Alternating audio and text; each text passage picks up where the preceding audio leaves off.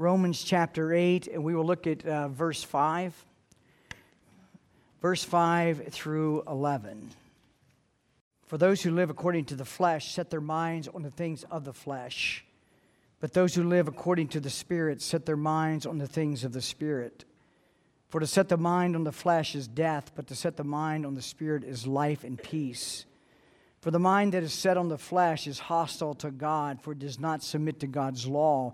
Indeed, it cannot. Those who are in the flesh cannot please God. You, however, are not in the flesh, but in the Spirit, if in fact the Spirit of God dwells in you. Anyone who does not have the Spirit of Christ does not belong to him. But if Christ is in you, although the body is dead because of sin, the Spirit is life because of righteousness.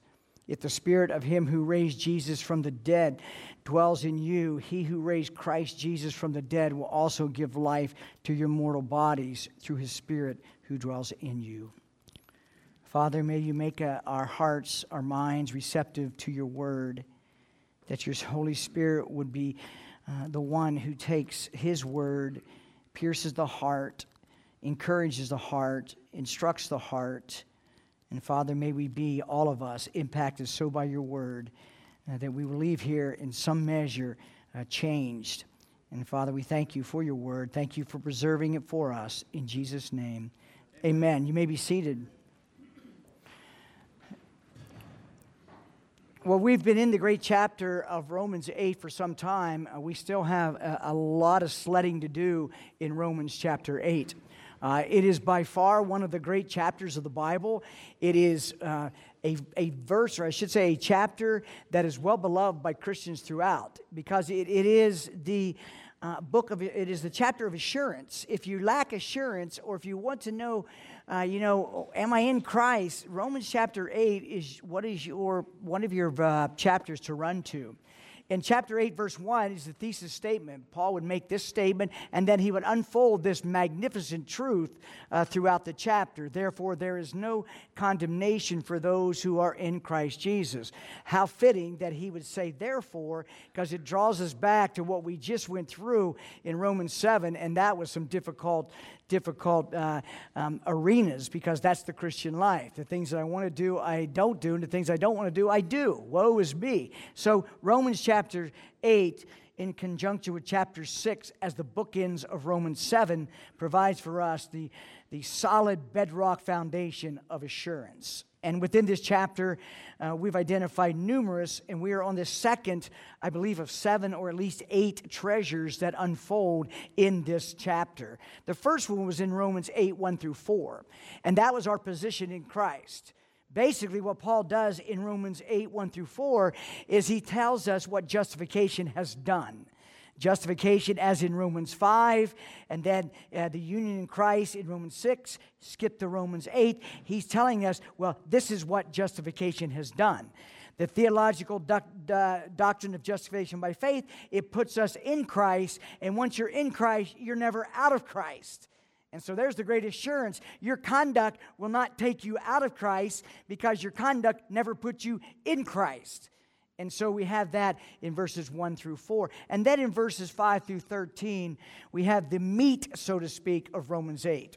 It is the substance of the Spirit's work and what is required, or I should say, what is provided by God through His Holy Spirit to empower us to live the Christian life. In verses 5 through 8, which we just read, Paul has contrasted those who live and think according to the flesh. Those are they that are outside of Christ. All their orientation is about this world. They have no capacity or no ability to see spiritual things, interpret spiritual things. And the Revelation 4 and 5 that I read during the pastoral prayer, that person in the flesh has no clue what that means. Then he would contrast also in verses 5 through 8 those who think and live according to the Spirit. And I want to I want to go back on, for, on this just for a second. Is that Paul places so much emphasis on the mind is that within a few verses, he would mention the, ver, uh, the, the mind five times, three verses, five times. And this, this is an affirmation of what Solomon would say in Proverbs 23 7. As you think, so you are.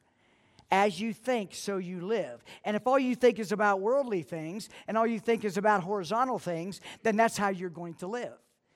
Whereas by the Christian has been li- delivered from horizontal thinking to, to, to think and thus live on a vertical plane, which is the eternal. And so now we come to uh, verses 9 through 11. 9 through 11. So that was a quick review just to bring us up to where we are, because there is a clear break in verse 9 where Paul would say, You, however, similar to a therefore, he says, You, however. So, in, the first eight verses, he's talking about a general crowd because he knows that the Roman church is comprised of 60% roughly Gentiles, 40% Jews, and within every church there are, there are wheat and tares. There are those who are Christians, and there are those who are not Christians. And there's also those who think they're Christians that are not Christians. And so you have this mixed bag in the church, and in true pastoral fashion, Paul preaches to both he preaches and writes to both. And what he does in the first eight, as I mentioned, it's the two. Now he's shifting and he's talking uh, uh, um, just directly towards Christians, Roman Christians. He would say, You, however, are not in the flesh, but you are in the spirit, as he would go on and read. And I won't read it again because we'll go back to this. What Paul is doing is making a clear break in the warnings of verse 7 and 8. And you can see the warnings of 7 and 8. He says, For the mind that's on the flesh, the mind that doesn't know Christ, the mind that's not been born again, the life has not been born again, is that life that is hostile to God, that cannot submit to God's law, that's rebellion, and that it cannot please God. And all you have to do is look around the nation today, and you can see that we live in a nation that is hostile to God, that will not submit to the authority of God. And so, what Paul is saying that that's who you are if you live in the flesh.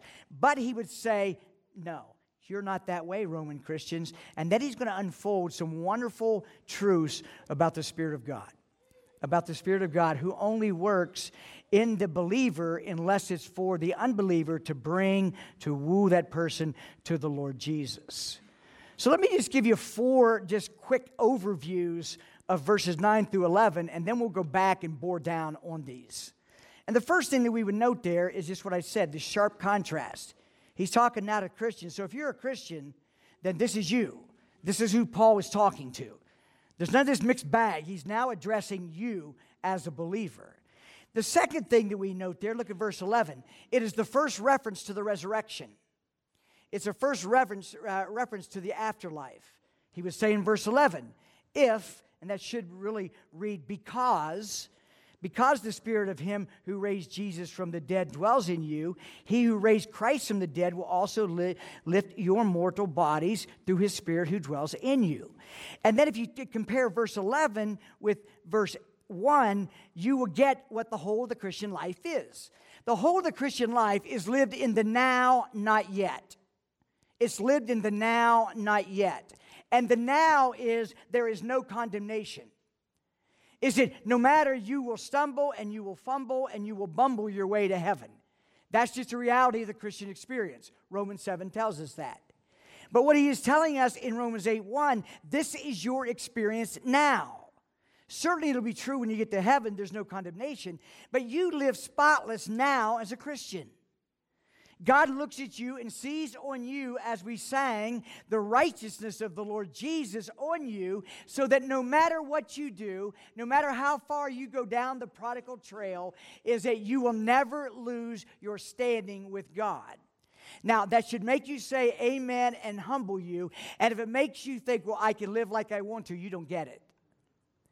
Because any understanding of what God has done in the heart of the sinner, making that person a child of God, and how we've been transformed from death to life, that should only produce gratitude. Gratitude and thanksgiving that leads to a life that wants to follow Him. And there's such a there's such a, a watered down version of the gospel today that it's just believe on Jesus, and now that I got my eternity set, I'll go ahead and live like I want to in this world. That is not the biblical gospel.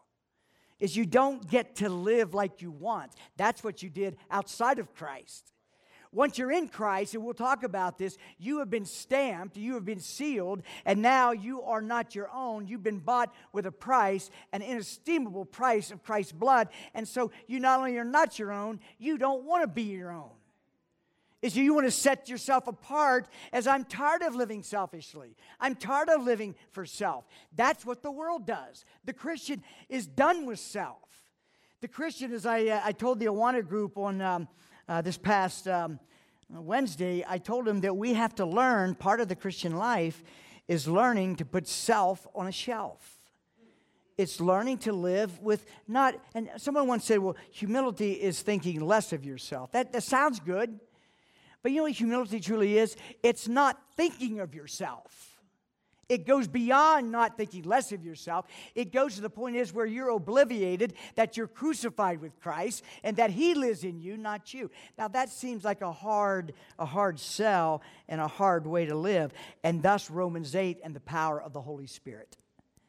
Because you can't live that life apart from God. You could you didn't get that life apart from God and you can't live that life apart from God. And thence he gets all the glory. So then this is what we see this uh, uh, in chapter 8, what we're looking at, we see as an overview, verse 11, uh, verse 11 to 1, is that we live in the now and the not yet. We live now not in a perfected state, but we live now in a perfected standing. Don't misunderstand that. You live in a perfect standing with God. You do not live in a perfected state because you are constantly battling sin, and more often than not, we lose battles with sin. But you know the difference between the person who loses a battle with sin is that the righteous man falls seven times and gets right back up, as the proverb would tell us. There's a third thing that we see from verses 9 through 7, uh, 27, I should say. And I am very, I'm excited about getting to this. It's, uh, it's overwhelming to consider. But what we have in verses 9 through 7 is a detailed explanation on a large part of the Spirit's ministry in the believer, the Holy Spirit's work in the believer. I would argue that Romans chapter 8 provides some of the most clear and the, and the and understanding of the Holy Spirit in the work of the believer. And then in chapter, uh, then the fourth thing I want us to see by way of overview is that the dominant theme in verses 9 through 11, which we're looking at this morning, is the word dwell. Is the word dwell. You'll see that appear uh, throughout, and we will look at that in more detail. And this dwelling is in reference to God's dwelling in us. Here's one of the great assurances that you have. You may be a Christian today and you're going through deep trials and you're going through darkness and you're going through some hard, difficult times and you're wondering, God, where are you? And you're thinking, are you there? Do you care? And yet, as you go through those, those difficulties, you got to remember two things. Number one, uh, you are always in the presence of God, whether you feel it or not, and God's presence is always in you whether you feel it or not. And so that's a great, great uh, uh, uh, kind of a, a, a, dual application of assurance. And it will help you in that because now we're going to look at these, this text. We're going to start getting into this text. And what you see then in verses 9 through 11, twice in verse 9, three times actually in verse 9, once in verse 10, and twice in verse 11, it is reference to the Holy Spirit. It is reference to the Holy Spirit. You, however, not in the flesh, but in the Spirit once. And in fact, the Spirit of God twice dwells in you. Anyone who does not have the Spirit of Christ three times does not belong to him. But if Christ is in you, that is the implication of the Spirit, because that's how he dwells. Although the body is dead because of sin, the Spirit is life because of righteousness. That's a reference to the Holy Spirit. If the Spirit of him who raised up Jesus from the dead dwells in you, there's another one. Who raised Christ Jesus from the dead will also give life to your mortal body through his Spirit. And there's a final one who dwells within you. This whole section, carrying on in verses 12 through 27, is all about the ministry of the Holy Spirit. It's all about him. And he's, he's identified in multiple ways. Notice what? In verse 9, he is recognized as the Spirit. That would be the Holy Spirit. He's also recognized as the Spirit of God. That would be the Spirit sent from the Father. He's also noted in verse 9 the Spirit of Christ. That was also sent by the Son. In verse 10, Christ in you, he's the Spirit of life.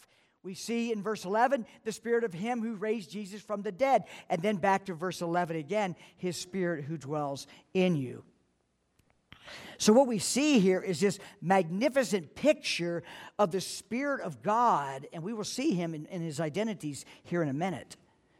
But I have two concerns, two concerns in regards to uh, understanding the Spirit of God in much of Christendom today. And here's my first one is that we underplay the Holy Spirit in the Christian experience. We don't, we don't give him, uh, we don't recognize him as we should. And, and with that, let's understand that the Spirit of God will elevate Christ. That's, that is a, an acid test of whether or not it's of the Spirit. He will draw attention to the Lord Jesus. And so if, if you say this is the Spirit of God, but Jesus isn't anywhere to be found, then you have to dismiss that. But here's what we have then is that I'm fearful, and this would probably be our camp, is don't be afraid of experience. Don't be afraid of the experience of the Holy Spirit. And sometimes in reformed circles and sometimes in, in, in, in, in, in these type of, of good doctrinal churches, we kind of want to shy back from because we're afraid of excess. Let's don't be afraid of that. Let's don't be afraid of that because we have the guardrails of the scripture and we have the guardrails of leadership that will keep us from going off the rails, so to speak, in regards to these excess. So the two concerns I have is number one is that we're afraid to, uh, to emphasize that the Spirit of God does give experience to the Christian in in a process of exalting Christ. The other side, and that isn't my fear for us, is that there is an overemphasis of the Holy Spirit. And, and that's out there too. And you've seen some of that, you know, where it is anything but of the Spirit of God.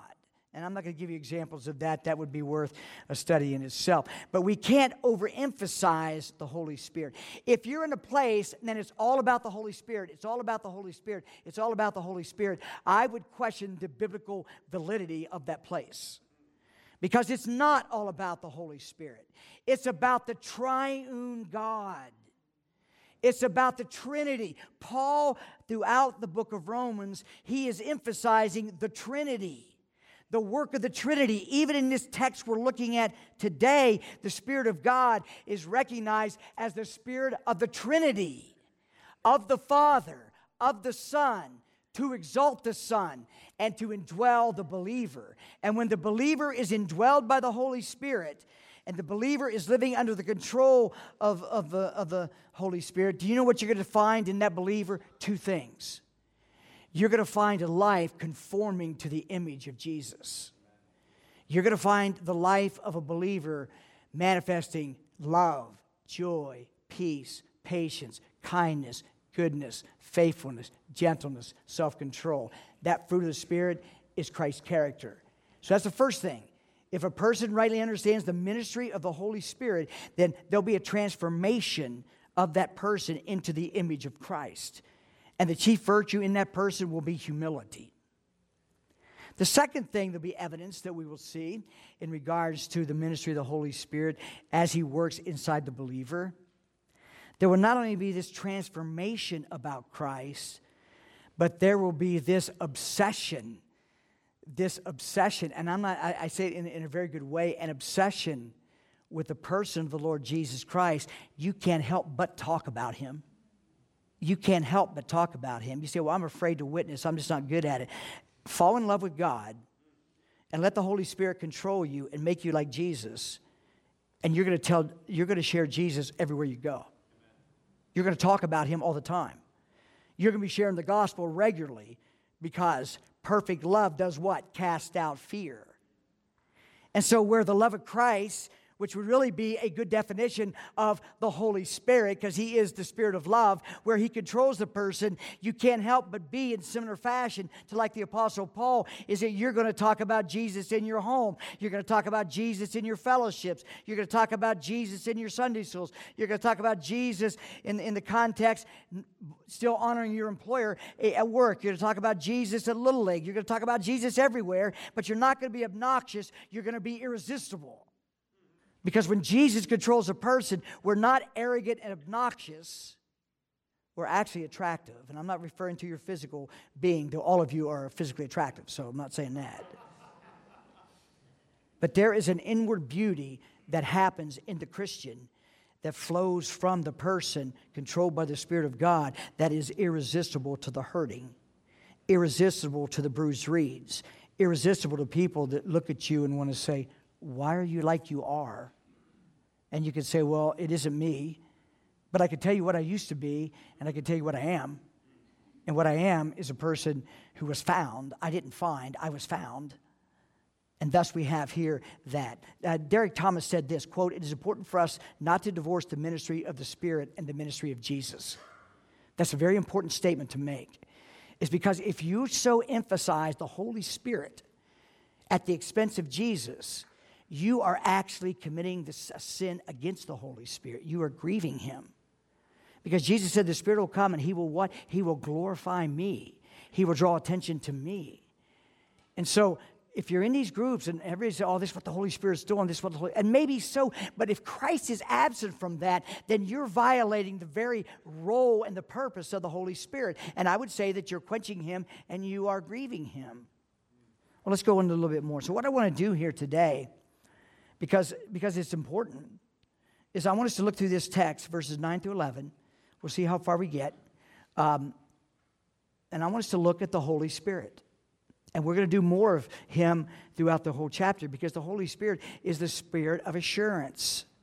He's the one that gives us assurance in these texts. And the first thing we need to understand, I've already talked about that good length this morning, is that who does who actually indwells us? Remember, the main theme of verses 9 through 11 is indwelling, and I'll talk about dwelling and how that is so practical for us on a daily basis. Is it who indwells us? Well, Paul would say it's the Spirit. It's the Spirit who indwells us. So his identity, his identity, as I as I showed various, which shows us just the wonder of God in the in the Trinity, is that he's known as the Holy Spirit, he's known as the Spirit of God, he's known as the Spirit of Christ. He is distinct in his role and his identity in the Trinity, but he is a member of the Trinity of equal footing, of equal power, of equal deity. Each member of the Trinity has a distinction, but each member of the, uh, of the Trinity forms the one, the three in one. And it, as Christians, I would challenge you right now to ask yourself how often do you find yourself communing with the Trinity? Communing with God the Father, communing with God the Son communing with God, the, um, the Holy Spirit. We are not to try to figure out the Trinity, we are, we are to adore the Trinity. Don't try to figure out this, the impossible. One God, three in one. That's how cults start. And you know that. People like T.J. Jakes, is that his name? Yeah, T.D. Jakes. I should know he's from West Virginia. So but no, I mean, what is he? He it's modalism. It's modalism where there is no Trinity. It's just God is manifest in certain as Father, as Son, as Spirit, you know. So be careful who you listen to out there. And so some of the things he says sounds good. But remember, any error mixed with truth is error. It may, it may sound like it's all good and it may even read good and you may think it sounds good. For instance, here's a dangerous author, Sarah Young. Jesus calling. I mean, that's one where there's actually, uh, she portrays a personification that she talks as if she's receiving revelation from God. What is that?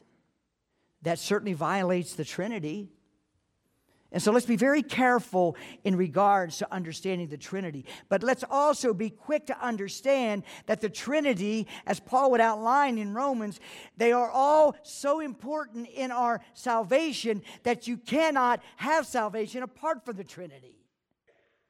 But you also got to be careful is that you don't so emphasize the love of the Father at the expense of the Son and that you don't so emphasize the atonement in Jesus that you neglect the Spirit. And that you don't so overemphasize the Spirit that you neglect the Father and the Son. It's far, far safer and better just to simply adore the Trinity.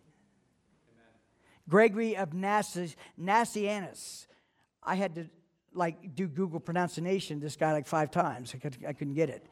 He was the fourth century theologian and Archbishop of uh, Constantinople. This is what he said. This is one of his famous sayings in his orations on the Trinity. He says, No sooner do I conceive the one than I am illumined by the splendor of the three. No sooner do I distinguish them than I am carried back to the one. When I contemplate the three together, I see but one torch and cannot divide or measure out the undivided light. Around 326, he wrote that. Just as real and just as powerful and as beautiful today. When we look at the, when we, we, when we see the splendor of the three, the beauty of the Son, the beauty of the Father, the beauty of the, of the Spirit, he goes, then no sooner did I distinguish them than I'm carried back to the one. And we have in the gospel, by way of his identity, we continue to work through this, uh, the identity of the Spirit of God. I just gave you how Paul would identify him, that um, he has different, I shouldn't say different, but he has distinct recognitions by the Father and the Son. And Paul would write that. The Holy Spirit, he calls himself obviously the Holy Spirit. The Father would say that he is the Spirit of God. The Son would say that he is the Spirit of Christ. And we find in the, in the Gospels, in the Gospels of John, in particular, the Upper Room Discourse, we find that it is the Spirit of God, He's identified as the sent one. And who sends the Holy Spirit? And this were, and again, don't try to analyze this, just accept it. I sometimes think that uh, uh, we overthink what God does not want us to overthink. There's a simplicity about being like a child that applies in some of these mysterious doctrines that we just have to accept them and, and carry them through. Because you know what happens? If you overthink and you start to study, you what happen? You reduce the wonder and the awe down to a cold academic exercise, and you end up having facts that never warms your heart. And you got to be careful. Overthinking. Think, yes, we just talked about that. But if you overthink, you're one step away from lo- losing the all factor of what the gospel is and who God is. Don't overthink it. In John chapter 14, Jesus says, I will ask the Father, and he will give you another helper to be with you forever, even the Spirit of truth. Do you notice this? Jesus is asking his Father to send or give the Spirit. And in John chapter 16, verse 7, Jesus says, If I go, I will send the Comforter or the Helper to you. So the Father's going to send him, yes. And the Son's going to send him, yes. Jim, can you explain that to me? No. But, but why don't you fall down on your face and worship the God who sent his spirit? Amen. That's far better. And that doesn't make you illiterate, it makes you a worshiper. And so, as you look at these things, the whole, uh, uh the whole of Romans is just that it's a Trinitarian interacting and present in Paul's understanding of salvation and in Jesus' understanding of what it, commun- what it means to commune with God. Do you understand that you can't know God? You do understand this. You can't know God apart from Jesus. But you can't know God apart from Jesus and the Spirit. Jesus says this If anyone loves me, he will keep my, my word, and my Father will love him, and we, we, who's the we in John 14, 23? It's the Father and the Son. Jesus said, We will come to him and make our home with him. That's with the believer. So he's going to come and make his home within the heart of the believer. Well, I can tell you at, in my home, 103 Birchwood Drive, Jesus Christ has never literally walked into my house. And neither has he done yours. And neither has he appeared to, appeared to you literally. That's going to be in heaven. But for now, Jesus says, me and my Father will come to you. And how is that going to be manifested to us? It's going to be manifested to us by the Spirit of God, the Spirit of Christ, the Holy Spirit. John Owen said this quote, The Father is eternally the Father and not the Son. And the Son is always the Son and not the Father. While the Spirit is distinct from the Father and Son through proceeding from both. The Father sends both. And I love what Francis Schaeffer said on this. Quote, How will God the Father and God the Son come to us and make their home with us? They will do so by the person of the Comforter, by the Helper, by the Holy Spirit. And so that's his identity. Do you see in your own walk with the Lord? Do you see this wonderful identity of the Holy Spirit? He comes as the Spirit of God, He comes as the Holy Spirit, He comes as the Spirit of Christ. And His purpose is that He would lift up the Lord Jesus in you and through you, and that He would bring, bring both the reality of fellowship with God the Father and God the Son through Him. So it is not it is not wrong for you to say, Father, would you please allow your spirit to reveal to me more and more the wonders of who you are and the wonders of your Son? Do you pray like that? Do you pray with a dependency upon the Spirit to illuminate your heart and your mind to know God better? That's, that's, he delights in doing that. He, he's God, remember. And it's even as even this, you can pray, you, you can pray to the Holy Spirit, you can pray to Jesus, you can pray to God. People say, well, that's not the pattern in, in Scripture. But if He is equal with the Father and with the Son, there's nothing wrong with that. I know the pattern of the Apostle Paul's prayed to the Father, and I would highly recommend we follow the Apostle Paul. But when you're in, when you're in the midst of some heavy stuff, it's not wrong to say, Father, please, Holy Spirit, please comfort me in the midst of this anguish. There's nothing wrong with that. That's communion. That's communion with the triune God. And I will plug a book for you. I, I seem to do that all the time. Is that there's a book uh, uh, by John Owen that was um, uh, that was edited, not an abridgment. It's it's an exposition of John Owen's book on communion with the triune God. And it is the most important book, one of the most important books that I've ever read in my life in regards to what it means to commune with God the Father, God the Son, God the Spirit. Crossway put it out. It's worth your time to slug through that. And I would encourage you to read it with somebody else. Read it with another Christian. Read it with a wife. Read it with a spouse, whatever. Okay, let's, let's move on now. The, the indwelling.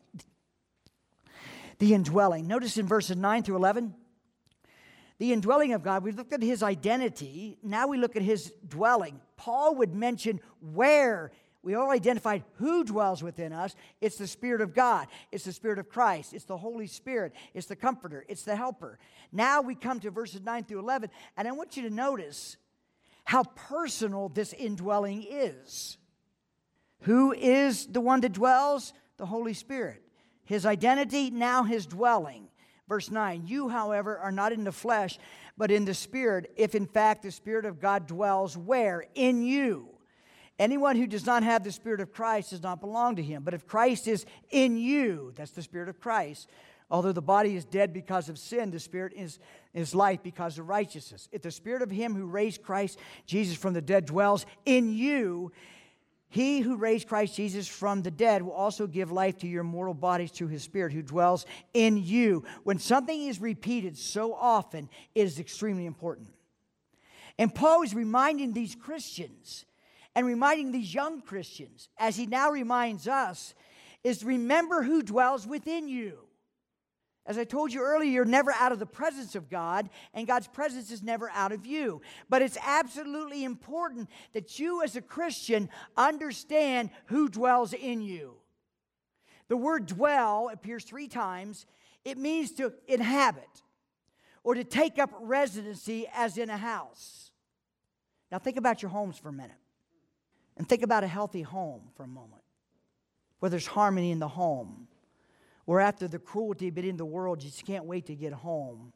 It's like, uh, how many times did she do that? She clicked her heels. There's no place like home. There's no place like home. Was that Dorothy in The Wizard of Oz? Yeah. Yeah.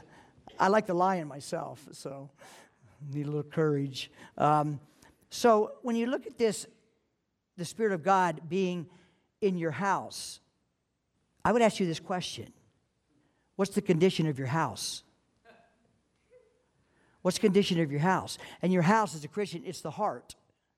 It's the heart. He says he dwells within you. He dwells uh, deep within you in the very place that's the throne room for God alone. The very personal nature of the Holy Spirit dwells in you. Must be understood that he is not an, an inanimate force. He is a person. I know the King James says uh, he, he is an it. Uh, the, the Holy Spirit is not an in, impersonal force. As a Christian, you need to ask yourself the question Is my lifestyle such that I am making my house where He dwells not a very inviting place to Him? Here's a couple ways you can uh, make the Holy Spirit not feel welcome in your heart. When's the last time you really spend quality time reading your Bible? When's the last time you spend quality time, you know, um, uh, praying, seeking communion with God? Remember, the Spirit of God is also the Spirit of prayer. He's also the Spirit of love. He's also the author of the book that we are talking out of. And so you should ask yourself every day if you're a Christian, what is the condition of my home where God lives within me? And that, in some cases, that can be a very humbling, humbling exercise. But yet, as you look inside where He dwells, you need to understand that He is a person. Personal pronouns are given to the Holy Spirit throughout the New Testament. Personal traits are given to him. He can be grieved, as I mentioned, he can be quenched.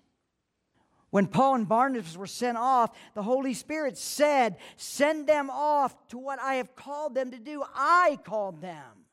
The Spirit of God has personal pronouns, He has personal traits. He can be lied to. Acts chapter 5, verse 3 Ananias, Satan has filled you with heart to lie to the Holy Spirit.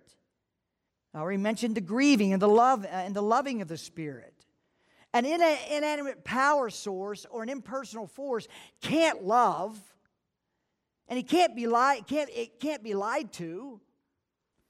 If there's anything of value that I want you to take away today, I want you to understand if you're a Christian, you are responsible to keep your house clean. God will not clean it up. And if you're letting worldliness crowd, crowd in there and grieving the Spirit of God, and if you're so wrapped up in the things of this horizontal world, you got no time for God, your priorities are wrong. Because you were created and saved that He would sit on the throne of your heart. And I would say that you're probably stressed. You're probably miserable. You probably have no joy. You might have some tension in your relationships. Why is that? Because the one who makes all relationships harmony is being grieved and quenched because you are dirtying up his home.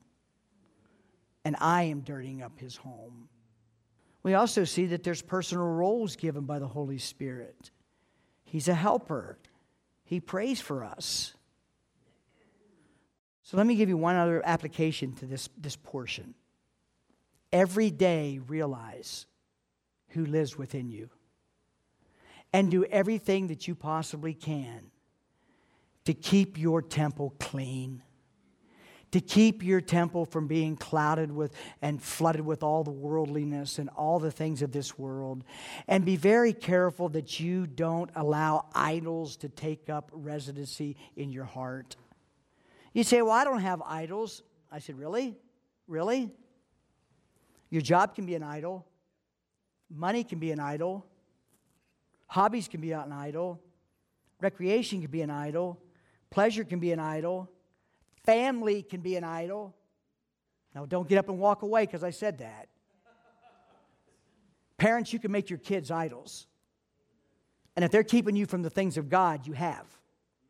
And I'm not bashing, I mean, no. The best thing you can do is to raise your kids in the admonition and, and, and the things of the Lord, not to neglect those. That's parental, that's, that's parental malpractice, not raising your kids in the things of the Lord. But my point is, I want you to understand that God so loved the world that He gave His only begotten Son so that the Spirit of God could come and dwell within us to change us like Christ, to let us know this living God, and tell the world around us that they need to know this God. And Paul would say that He dwells within you. Oh, be careful how you walk.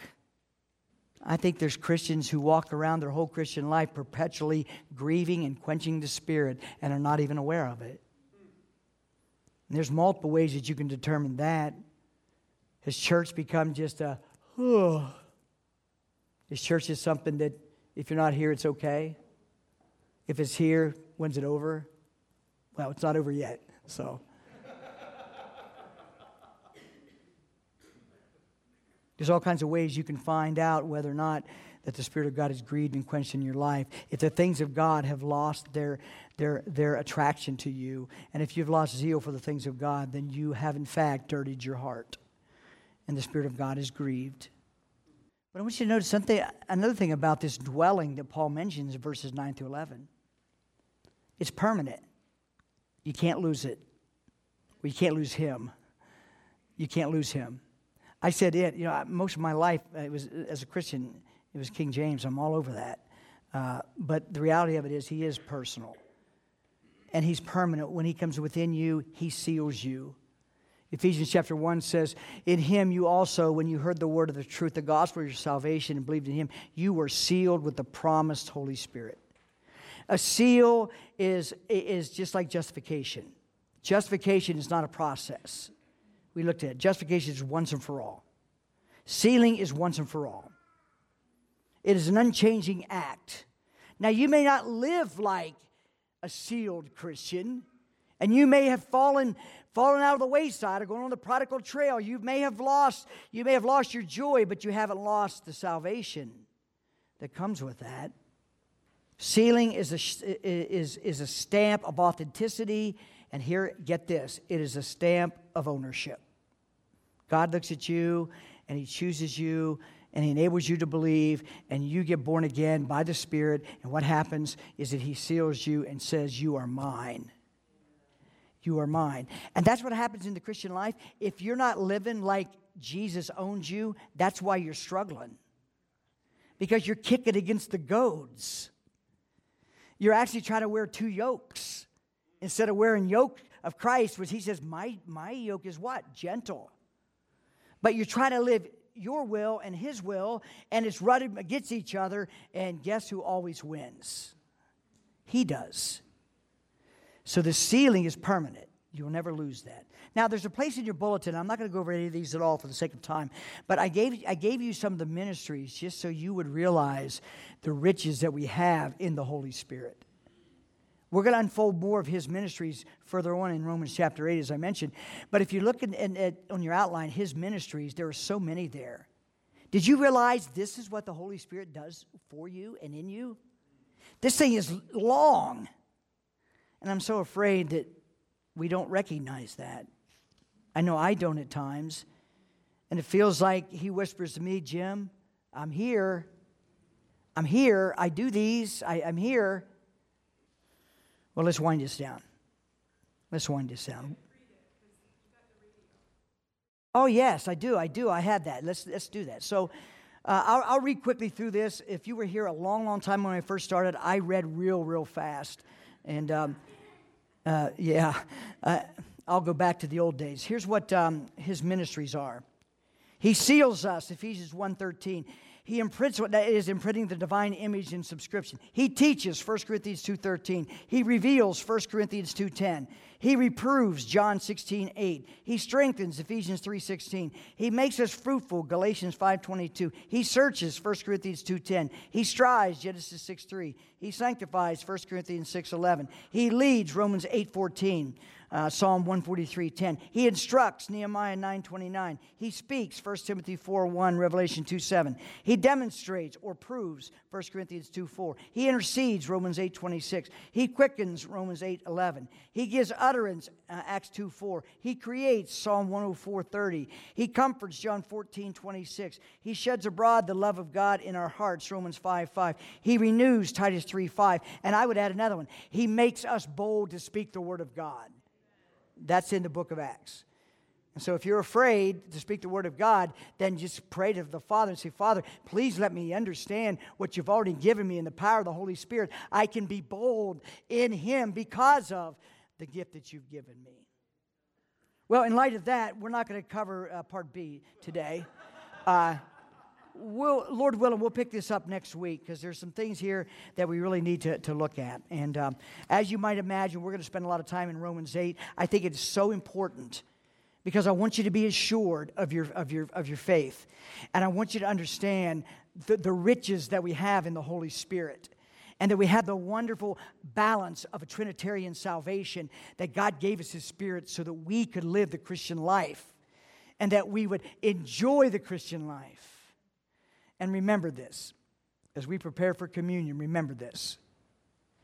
Your heart is the home of God. You are responsible to keep that squeaky clean.